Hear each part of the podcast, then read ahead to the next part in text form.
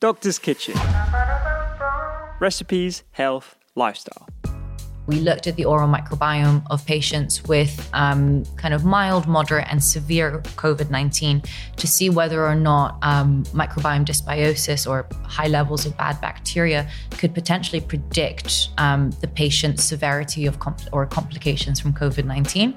And we've already, I mean, we've got the results back. I can't really talk about them, okay. but what I can say is that it, it is showing that actually, if you have high levels of bad bacteria in your mouth and you've got potentially gum disease, you're at a much higher risk of um, COVID 19 complications. And another paper came out um, in February last year, and they confirmed that as well that you're nine times more likely to be in ICU um, from COVID complications if you have gum disease.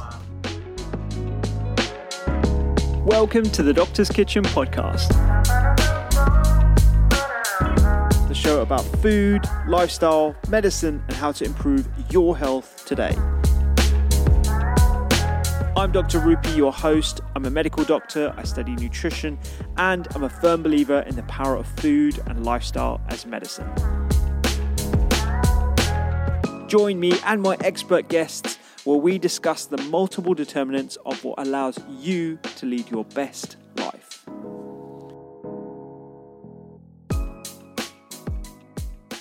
Dental health is often forgotten or simplified as a solely aesthetic pursuit. But today's guest tells us why dental health matters way more than we think and deconstructs some myths about oral hygiene. Dr. Victoria Sampson is a dentist and scientist who was recently shortlisted as one of the most promising young scientists in Europe for the Forbes Under 30s in Science and Healthcare 2021 awards. And Dr. Victoria obtained her bachelor in dental surgery from Barts and the London. She's also known for her work in developing salivary diagnostics, microbiome testing, that's oral microbiome testing, and incorporating artificial intelligence into everyday care. She is part of the future of dentistry, and her enthusiasm and passion for the field are truly contagious and will make you want to dive deeper into some of those studies that we mentioned. She also shares a ton of evidence based information on her Instagram,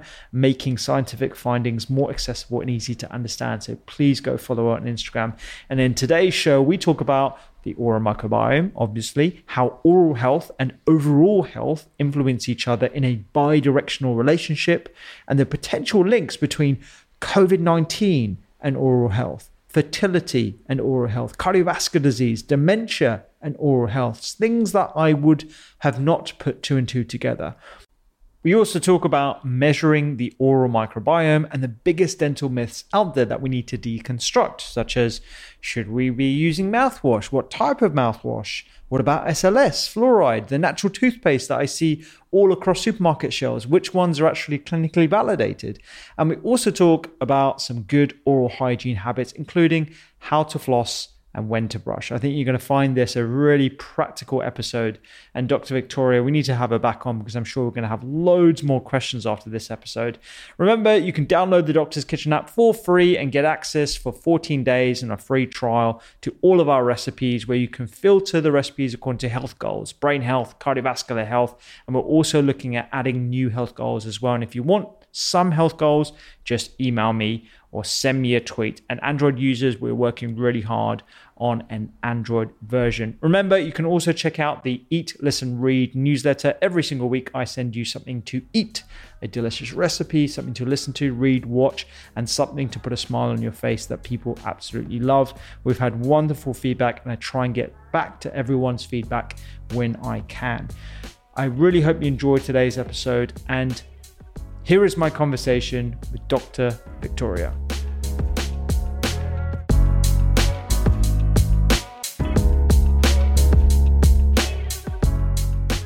Victoria, thank you so much for making the time. I know you're just about to go to your lecture. Um, how are you doing? I'm good, thank you. How are you? Good, good. This is the first time we're meeting each other in person. In person, yeah. We've yeah. done a Zoom thing during the COVID pandemic. Um, the yeah, the pandemic that we're still in the middle of. I know uh, the way I think about it, I always think, oh, that was like a couple of years ago, but no, we're still in the thick of it. we're going to talk about uh, COVID 19 a bit as you know on the podcast, we talk a lot about the gut microbiota. Uh, it's sort of the focus of a lot of people's attention. It's an influence of health. we don't really talk about the oral microbiota or the oral microbiome much. I wonder if you can give us a bit of an introduction to this field and, and what you're working on as well. So, I mean, you're right. The oral microbiome hasn't really had much of the limelight. I feel yeah. like the gut microbiome of took over the limelight and everyone's always talking about the gut and the bacteria. But actually, the oral microbiome is the second most diverse microbiome in the body. Um, it's got over 700 different species of bacteria, which make 2 billion bacteria. And what's really interesting about the oral microbiome is that because you're constantly breathing, eating, drinking, smoking, kissing, the microbiome is constantly under attack. And so it's ever kind of evolving and changing. And on top of that, because it's the kind of first portal of entry, um, it can cause problems elsewhere. So every time you're swallowing or um, inhaling, actually bacteria in your mouth can travel elsewhere and cause problems. Um, so the oral microbiome, I mean, it's also very interesting because it's got lots of different niches. Mm. So unlike some of the other microbiomes, if you think of the teeth, um, which are kind of these hard, non-shedding surfaces, and then you've got the tongue and then the cheeks, and they're all very different types of surfaces, which means that lots of different bacteria can grow on them. And generally, you know, in health, the oral microbiome is great. It's a nice balance. You've got good bacteria, bad bacteria. It's this beautiful balance. But because it's constantly under attack, it means that that imbalance can happen very quickly. And if it does happen, then you've got the classic kind of oral diseases like gum disease or decay, but also more systemic diseases. So there's a very strong link with um, things like diabetes, Alzheimer's, heart disease, um, obesity, high blood pressure. And so the list continues. And that's something that I don't think the general population um, or even healthcare professionals or even dentists really actually know and talk about. Yeah, I mean, as an analogy, a lot of classically trained, conventionally trained doctors don't really know too much about the gut microbiota as it's not part of the education. But from what I've learned from you and, and having chats with you and on, on, panels and stuff, there are lots of associations that we see with the oral microbiome and health. I wonder if you could talk a bit about the links between chronic disease that we might not classically think of as related to what goes on in our mouths. So, with the oral microbiome, there's kind of a few different mechanisms that it can impact systemic diseases or problems. So the first is what we call metastatic infection. So that's essentially you've got high levels of bacteria in your mouth, um, and you swallow it or you inhale it, and it travels elsewhere, and it can cause infections elsewhere. Um, so the kind of biggest link that I can think of is with cardiovascular disease. So there's a certain kind of uh, disease or issue called infective endocarditis, which is where literally oral bacteria, and it's specifically oral bacteria, is swallowed and it can infect um, a hearty valve of some sort. Uh, sorry, a faulty heart valve of some sort. And if that does happen, then I mean, you can die from it. Um, so that's kind of like mechanism number one. Mechanism two is inflammation. So similar to you know, if you had this infection on your toe and you know it was just constantly infected it would impact your immune system and it would constantly activate that immune system to fire inflammatory markers and to try and fight this infection but what's weird is that with gum disease, people don't really think of it as an infection. They're just kind of like, oh yeah, my gums bleed a little bit, or you know. But actually, it's really high levels of bad bacteria at a sustained kind of period of time, and that causes release of inflammation inflammatory markers through the body. And so if for example you have some other chronic inflammatory disease like rheumatoid arthritis or something like that by having that gum disease you're just basically adding petrol to the fire because you're adding more inflammation um, and inflammatory markers. And it will basically what we're seeing is there's a bidirectional relationship with a lot of those chronic inflammatory diseases. So if you have rheumatoid arthritis and you also have gum disease then they will both become worse. And if you improve the gum disease then your rheumatoid arthritis will also improve. And that's what really started my journey was i was seeing a lot of rheumatoid arthritis patients. And what we were finding was that you know, yes, they were having a lot of holistic care. And I was very lucky that I was working with some amazing doctors who were, you know, changing their nutrition and trying to get them off medications. and they were the ones who were like, actually, wait a second, let's see what a dentist thinks. And they would send these patients to me, and they all had raging gum disease, terrible. You know, they were losing four or five teeth a year. And their dentist, their classic dentist, was like, oh, yeah, you got gum disease. You should come for a clean every three months. And that was it. And then when we started to actually sit there and look at their microbiome, measure what bacteria they had, what inflammatory markers they had, and try and change it and modulate it, interestingly, we were able to get these patients off medications, and this was a combined effort, but also we were able to completely stop the gum disease. And now these patients are in a much, much better place um, long term. Mm. Um, and that's where we can see that, you know, the oral microbiome in the mouth, it's, it's a piece of the puzzle that a lot of practitioners um, and even you know the public don't really think about and they always think of the mouth as a completely separate entity to the rest of the body yeah, and you mentioned this bidirectional uh, relationship we have. Does it stand to reason that if you look after, let's say, an inflammatory condition like um, uh, inflammatory arthritis better, that would also have a positive impact on your established gum disease? Yes. Yeah. Okay. So there was a lot of research. Um, diabetes is the biggest one. So um, interesting. I was reading an article yesterday, and they were talking about how they were asking a bunch of doctors, and they said, do you know what the sixth complication of diabetes was? And everyone could name the top five. No one could name the periodontal disease as the sixth one. And so a lot of these patients, these doctors are treating diabetes patients, but they're not actually referring them to a dentist. Mm. And what the research has shown is that if you're able to um, improve the periodontal disease and give the patient the treatment that they need, then their HbA1c levels will reduce, regardless of any other treatment. Um, and also, if you have very high levels of periodontal, you know, pathogens and you've got bad gum disease, then your insulin resistance is even worse as well. So it is really, you know, and if that means that if it's just a small contributory kind of effect, that's amazing. Just to tell someone, go and get a clean, mm. brush your teeth, mm. maybe floss. Yeah. It's so much easier than a lot of the other kind of lifestyle changes that we're trying to implement on a lot of these patients. Yeah, absolutely. In terms of the barrier to entry, it's pretty low. Exactly. And it's to... cheap. It's much cheaper than a lot of these treatments for chronic diseases, and it's easy. Mm. You mentioned uh, measuring the microbiome. Um, is that something that most dentists have access to or knowledge about? Is there some commercially available test that people could do maybe once a year or once every six months, or do you not recommend that sort of uh, way of keeping an eye on how well you're? I, I do a lot of microbiome testing. So, um, particularly with patients who have some sort of chronic inflammatory disease or any other kind of systemic disease, I will be measuring their microbiome. So, there's a lot of microbiome tests available. I use one by Invivo Healthcare.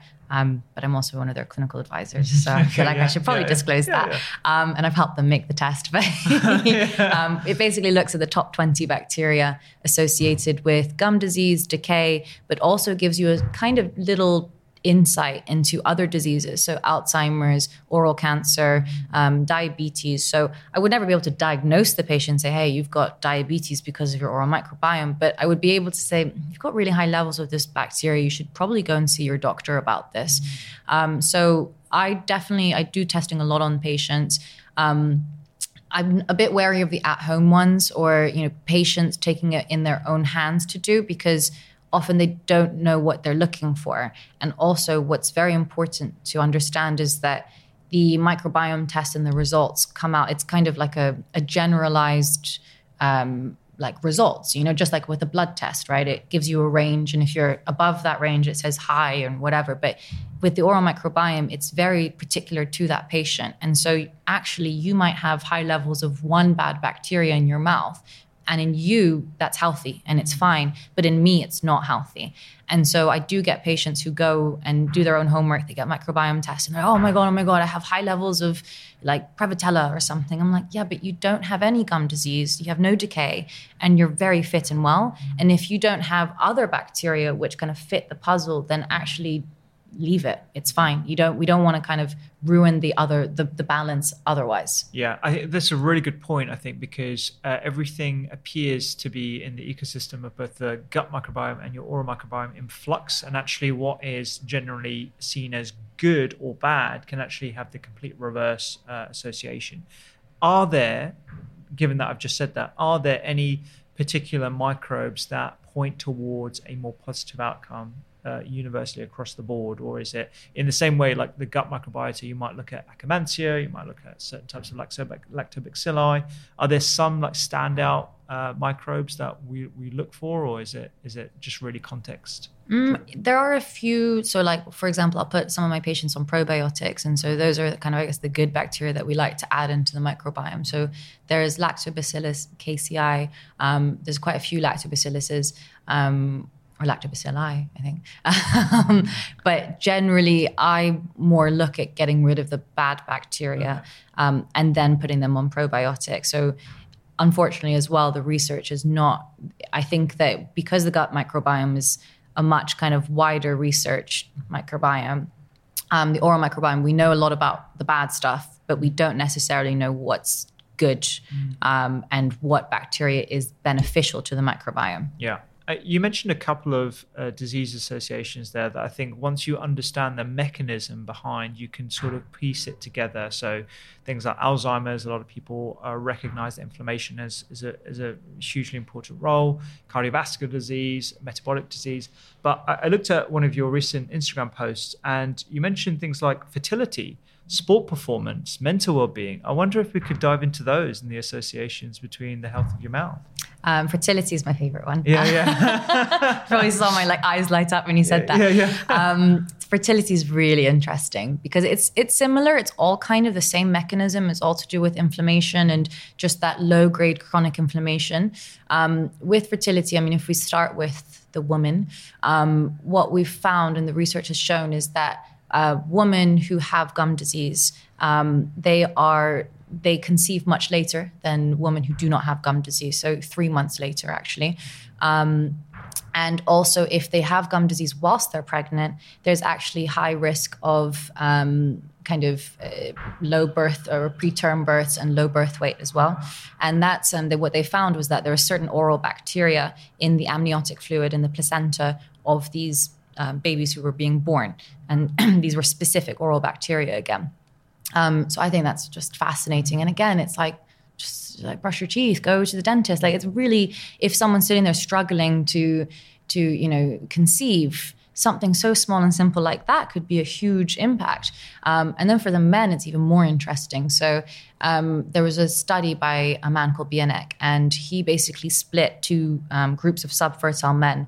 And um, what he found was that in all of these subfertile men, I think it was 97% of them um, all had some sort of oral disease of some sort. So, be it gum disease, decay, um, an infected root canal, whatever it is. Um, and then half the group, he he went and did you know whatever dental treatments were required to get rid of that oral disease, and the other half he left as is. And then when he reviewed them in the group that had had all the dental treatment, uh, within eight months, uh, 70% of those men had conceived with their partners.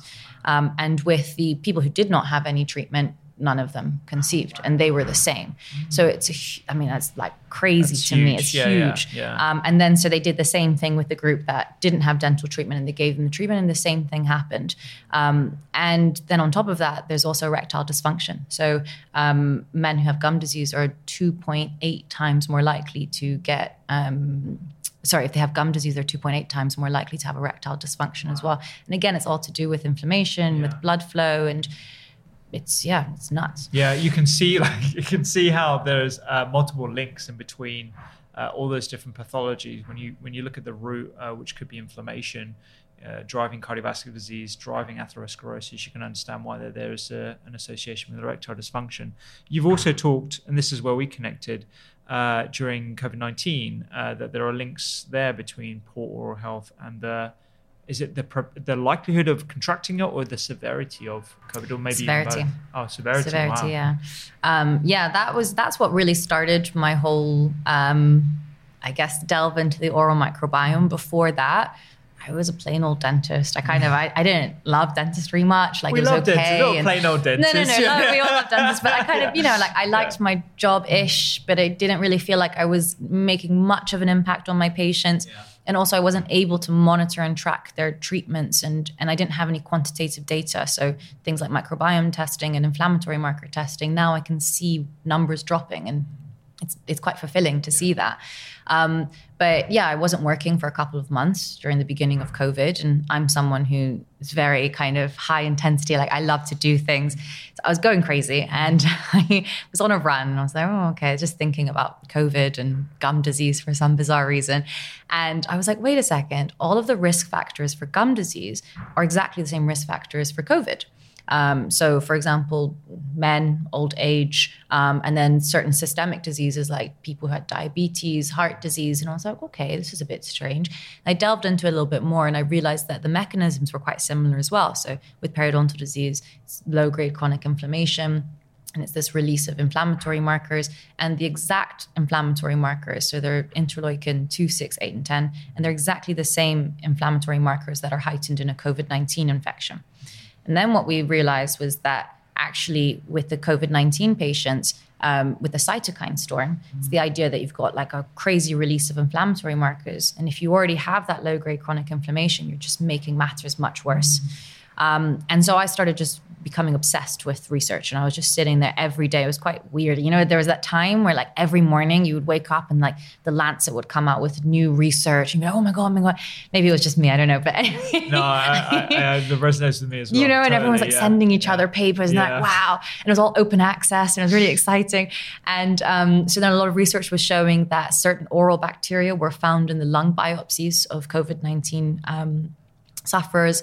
And so um, I decided to approach um, UCL Eastman, and we um, did we started a research um, trial. And so we looked at the oral microbiome of patients with um, kind of mild, moderate, and severe COVID nineteen to see whether or not um, microbiome dysbiosis or high levels of bad bacteria could potentially predict the patient's severity of compl- or complications from COVID nineteen.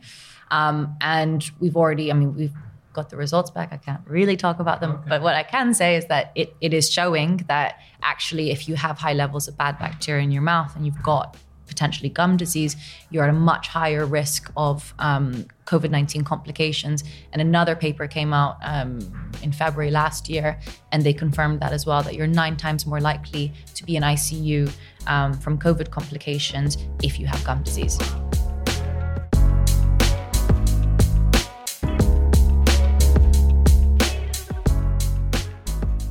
Going back to some of the mechanisms you were talking about, it appears to be all interlinked as well. So it's not necessarily that the oral microbiota might be causing these issues, but it's certainly because of that bidirectional relationship that you, you outlined earlier. I, I want to talk before we talk about tips and things that you should do. That I'm sure you're going to tell me that I should. I do floss. I do use TePe. I brush twice a day. I do lots of things that are, that are great. Um, we, for a lack of appreciation of the oral microbiome, uh, have been indiscriminately using products that are quite harsh. Um, we don't have to name any names, but there are certain mouthwashes, certain toothpaste that are, are, are pretty strong when it comes to their antibacterial activity. What do you, or antimicrobial activity, I should say, what kind of things do you think we've changed our mind on over the last couple of decades that we should really be embracing when it comes to products that we allow to, to use uh, on our mouths? So mouthwash is the most important one, I'd say. Um, there was a time where um, mouthwashes, which was like the coolest thing, and everyone was being told to use a mouthwash. Um, and now we're realizing that it's, in my opinion, the way I explain it to patients is that it's kind of like putting perfume on. It's not really doing much. Um, and actually, no, it's it's worse than perfume because uh, you've got an anti kind of microbial effect um, but also, a lot of these mouthwashes contain alcohol. Mm. And the oral microbiome, I mean, if you, if you just think about it, I mean, the, the tongue and the cheeks, they're, they're very, it's a very soft tissue. And so it can absorb things very easily. So, um, alcoholic mouthwash is very, very aggressive. It can strip the kind of outer surface of the mucosa in the mouth. Um, it can cause a lot of problems. So definitely steer clear of alcohol containing mouthwashes. And generally, I don't really think any patient needs to have a mouthwash unless their dentist has prescribed it. So there are certain times where I will tell a patient, okay, you've got gum disease, I'm going to put you on this mouthwash for three weeks. Um, or you know if they have other medical issues and they can't brush their teeth then maybe we put them on a mouthwash but it's not something that the average person should go and be using um, another thing is if you are going to use mouthwash, it should be at a different time to when you're brushing your teeth ah. because the mouthwash and the toothpaste will actually kind of cancel out their their effects. Mm. Um, apart from that, I've, what other kind of myths can I bust about dentistry? Yeah. I think that's the worst. Oh, SLS. Um, so similar to a lot of kind of soaps. Um, toothpaste has SLS, which is sodium lauryl sulfate. It's the foaming agent. Um, it makes your toothpaste nice and frothy, but it's extremely unnecessary. And it can actually be, um, some people have allergies to it. So, I, for example, have a really bad allergy to SLS. Um, but even if you don't have an allergy, it it can impact the the the outer layer of the cells in your mouth um, and basically destroy them. And it's unnecessary just for a little bit of a foamy toothpaste. It's just so I'm SLS free, and I try and get my patients to be off that as well. Wow. So there's two things that I remember from our conversation. Uh, one, I don't rinse after brushing my teeth because you told me it makes total sense. Why would you wash it off? I use a toothpaste that doesn't have SLS in now, and it's actually a lot uh, less irritant. Um, a lot of toothpastes have SLS. They do, yeah, yeah. This is an pretty issue. much. I would say like ninety percent of the toothpaste on the market do, and then because I work with a lot of dental companies, they're always sending me toothpaste, and I have to try them. I tried one last night, and I know it's going to like harm my mouth, and I know like it hurts, like because I'm allergic, so I get like really red tongue, I get ulcers and stuff. And I was trying, and I was like, why? Why are we still Yeah, doing this? yeah. Um, but there are, I mean, I, I can name a few. So Zendium, um, Biomin, Sensodyne has a few as well, which are SLS free. And it is the general trend. Um, Colgate has just come out with one as well. So the, there are some, um, and they usually advertise that they're SLS free as well. Okay. And uh, any other products like chewing gums or uh, certain sort of drinks that we should really be steering clear? I mean, obviously, like sugar sweetened beverages. Obviously, I know you're going to tell me that. But uh, any other uh, things that you think are pretty ubiquitous in terms of what people consume on a daily basis that we should be careful of? Um, I mean, I, I mean, yeah, like the classic, like fizzy drinks. Um, you know, even alcohol, like sugar-containing alcohols. Um, but no, there isn't kind of one food or drink which I feel like people. I, I it's kind of the classics, I'd say. Chewing gum, if you're gonna have chewing gum, make sure it's sugar-free. Um, and there are some really good chewing gums out there which have uh, like a probiotic element to them. So that's what I, I use probiotic chewing gum. Oh, really? Um, and they've got some pastels as well. So they like I they use this one. It's called uh, Love Biotics, and they've got these really nice pastels and just like it's like a mint basically. And it just I pop one in, and actually I, I eat one after I know I've had a bit of a bad meal. So like I've had a really big sugar attack. Just have a little probiotic pastel. I don't know. I think subconsciously I think it's helping. Okay, yeah. I was going to ask, are, are, is there uh, any evidence base around introducing oral probiotics through pastels or chewing gums and that kind of stuff? Does, has that been shown to have a beneficial effect? Yeah, so it has. So I mean, depending on which pro- probiotics you're talking about, some are more for the decay, so anti kind of cariogenic, so um, to reduce your risk of cavities and decay. Others are for gum disease, um, but it's it's a really um, emerging market, and again, a lot of the dental companies are jumping on that because they're realizing how important it is to to enrich your toothpaste or your you know your chewing gum or your pastels with some good bacteria as yeah, well. Yeah, yeah.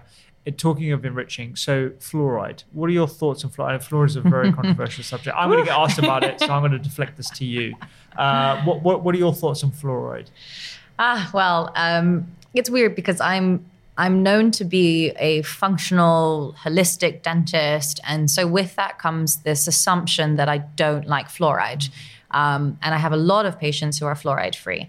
And it uh, initially, I was kind of, I would do this whole spiel where I say, fluoride's good for you, it helps remineralize the teeth, and blah, blah, blah, blah, blah. But what I've realized is that patients who are fluoride free are fluoride free for a reason, and they're very um, kind of stuck in their ways. And so what I tell them now is, you know, you do you. You know, I'm, I I can give you my professional opinion, which is that fluoride is good for your teeth, and I can immediately see when a patient is using a fluoride-free toothpaste from the kind of structure of their enamel and how essentially strong or weak their teeth are. But if you're not going to use fluoride, then you need to make sure that you're using a toothpaste which is got other um, kind of remineralizing agents, so calcium, phosphate, hydroxyapatite. Um, what annoys me is that there's a lot of these fluoride free toothpaste which are just filled with like essential oils and like chalk. Yeah. and and that's what annoys me because that's not doing anything. Mm-hmm. so if you're going to go for the fluoride free option my favorite toothpaste is biomin c. So biomin has a fluoride version which is biomin f and then they also have one which is fluoride free which is biomin c. And that's got um, really great technology. It's got calcium and phosphate and, and that's the one that i will recommend for patients who are fluoride free but if you're still if you're using fluoride, please continue. It is a good yeah. good thing to have. Yeah, yeah. Uh, uh do you share any concerns about the impact, the antimicrobial impact of fluoride on the gut, or the irritant effect on the gut at all, or are there other? I'll be honest with you. I don't know enough okay. about the impact of fluoride on the gut. Uh-huh. Um, I leave the guts to the, to the doctors. Um, but it's actually a very interesting um, question. But I would, my kind of two cents is that if I mean you're not meant to be ingesting the fluoride, so it shouldn't really be impacting the gut, from my understanding. It should just be staying in the mouth.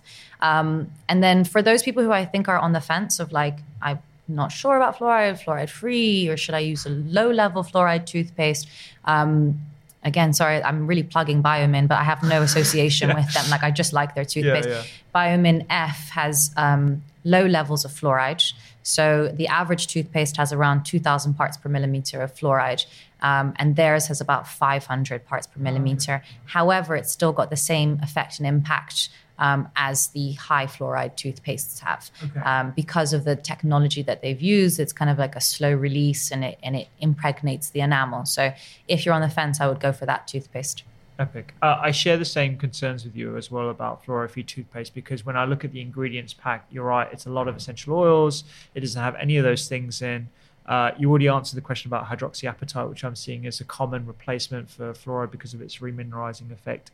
Xylitol and erythritol, I'm uh, seeing a lot of chewing gums being advertised as something that has a positive effect on the microbes. Is that something that you you share? Uh, yeah. So I um I I mean to an extent, I think like some people go overboard with the xylitol toothpaste, uh, the, yeah, the pastils and the whatever. Yeah, yeah. Um, but I'm actually I'm doing a, a, trial at the moment, and we're looking at the effect of erythritol in particular on the oral microbiome because as a um, chemical or as a molecule, erythritol is um, antimicrobial, anti-adherence. Um, it's got some really great properties, and so actually, um, there's some specific dental treatments which are starting to incorporate erythritol into them um, to allow for you know balancing of the oral microbiome and and to help. So I I love erythritol and xylitol, and I would definitely say yes to them. Okay, great, that's fab. Quick fire questions. Should we floss? Course. Okay. how is that a question? how should we floss? That should be, should be the question. How should we floss? Um, this is difficult to explain in words. um, but what a lot of people do um, is they they get the floss and they just go up, down, up, down, up, down, yeah. which is actually not what you're meant to do. You're meant to kind of shimmy it up and then make a C shape um, with the, the the floss and you slide it up. So you'll be you'll be shocked to see how far the floss can mm. go up your gum without hurting you. And then once you've gone to as far as you can go, you go down again and then you slide it the other way. So it's kind of like a reverse C shape. Yeah. Um, and the idea is that you're trying to like respect the gums is what I tell my patients. If your gum, if you think, if you look in the mirror, you've got like a triangle of gum in between the teeth, and you want to basically slide the floss on each side of that triangle of gum. You don't want to go straight at the tip of the gum. Okay. Tongue scrapers, are they useful? I think it's dependent on the patient. Um, so everyone's got a different tongue. Um, some patients, you know, there's some strange ones out there. There's something called black hairy tongue. There's, you know, some blue tongues. There's lots of different tongues out there. Um, generally, um, I do like tongue scraping, um, but you need to use a, a, specific tongue scraper. Don't go and use your toothbrush and brush really hard because sometimes you actually um, will irritate the taste buds and they will overgrow and they will cause more problems. So if you have like a hairy tongue, you need to be quite gentle and use a, a nice tongue scraper. I like the metal ones, which are kind of antibacterial, and just do it, you know, maybe a couple of times a week. You don't need to do it every day. Okay. Electric toothbrushes and the uh, firmness of the bristles. What are your thoughts? Uh, definitely electric toothbrush is a must. Um, I think that's one great development for dentistry. Um, it does most of the work for you, um, and it times you as well. And it should be a toothbrush that has a pressure sensor, so it should blink green when you're brushing at the right pressure and red when you're brushing too hard. So that kind of answers in turn your question about how hard the bristles should be. Um, it's more, in my opinion, how hard you're brushing. Um, so I don't like very soft bristled toothbrushes because sometimes I just feel like they're like sweeping the food back and forth. Like they're not actually removing anything. Yeah. Um, so you want a medium to even a hard bristled brush, um, but it's more about looking in the mirror when you're brushing your teeth and making sure you're not brushing too hard. Okay, fine. Um, when should we brush our teeth? That's a common question, uh, a common issue. Is it after breakfast? Is it in between every single meal? Uh, you already talked about separating rinsing with mouthwash if you choose to use mouthwash outside of the brushing time. What, what are your thoughts on that? Um, so I say it should be the first thing you do when you wake up and the last thing you do before you go to bed. Um, whether I mean, some people are like, oh, but I like to go to work with a fresh mouth. Um, then go for it. You know, do you do you? But what I would say is that if you're someone in the morning who has like a citrusy um, breakfast of some sort, if you're having orange juice or um, you know high acid, then you don't want to go straight away and brush your teeth straight after because you're going to be essentially brushing that acid into your teeth. Oh. so that's why I usually prefer that patients brush their teeth first thing in the morning and then they eat their breakfast and they go to work. Um, but it, it it depends on on who you are. And if you are going to have a high acid diet or you know you have a lot of sugar or anything in the morning wait 30 minutes um, between eating and brushing your teeth to allow for the mouth to stabilize again. Okay great. Um, last question this one for me. So i've got receding gums pretty badly to the point where uh, i'm considering grafts. Uh, so I'm, I'm seeing a i see my hygienist i do everything that you're saying but um, it's still an issue, uh, unfortunately. Are there any practices that I should be steering clear of given uh, the recession of gums in terms of things I drink? I drink black coffee every day, uh, and things that I should be thinking about in terms of my diet as well to support uh, recession receding gums, or is it literally like there's nothing you can do? There are some, so receding gums, it, it, depends on the cause of the receding gums. If it's because you're brushing too hard, which is often um, mm-hmm. why, then it's, just, you know, changing your toothbrush. Again, you're looking at the pressure sensor. There are some certain things that I do recommend for patients who have um, receding gums or even just early gum disease. So certain supplements, so CoQ10 um, or coenzyme Q10 is great for collagen production and also it's got very antioxidant effects. And so your gums are essentially made out of collagen. So what you want to do is kind of strengthen those gums a little bit. You're never, if you have recession, you'll never be able to regrow the gums, unfortunately. But what you can do is try and strengthen what gum you have left. And I mean, it sounds like in your case, maybe it's a bit beyond repair. If, you, are getting if you need surgery, then then that's something. But if yeah. you've just if you're looking in the mirror and you're like, ooh, i've seen a bit of recession, then you start thinking about maybe I should strengthen the collagen. You know, so CoQ10 collagen supplementation as well. I, I like um, classic vitamins as well, vitamin A, C, D, K2, um, and then diet wise, again, just you know rich in in anything rich in collagen as well. Yeah. Um, but yeah, unfortunately, there's no easy fix for a recession. Yeah, I know it's one of those hard bits, and I've been told many times. Look, we're, we're going to let you go, but I think we're going to have to do a part two because I definitely want to speak to you a bit more about supplements, particularly vitamin K2, that a lot of people don't really know about, um, and uh, collagen supplementation as well. We talked about it in the podcast in the context of skin, mm-hmm. but I think in the context of gum health and, and dental health, I think it's really important. So appreciate your time, Victoria. You are a superstar. Thank you so much for bringing the the energy and uh, this, this information. I'm trying to bring the oral great. microbiome back into the limelight. That is my my Absolutely. job in life. awesome, awesome. You know, you are. You've definitely taught me a lot. So that's great. Thanks appreciate for having it. me. No, my, my pleasure. My pleasure.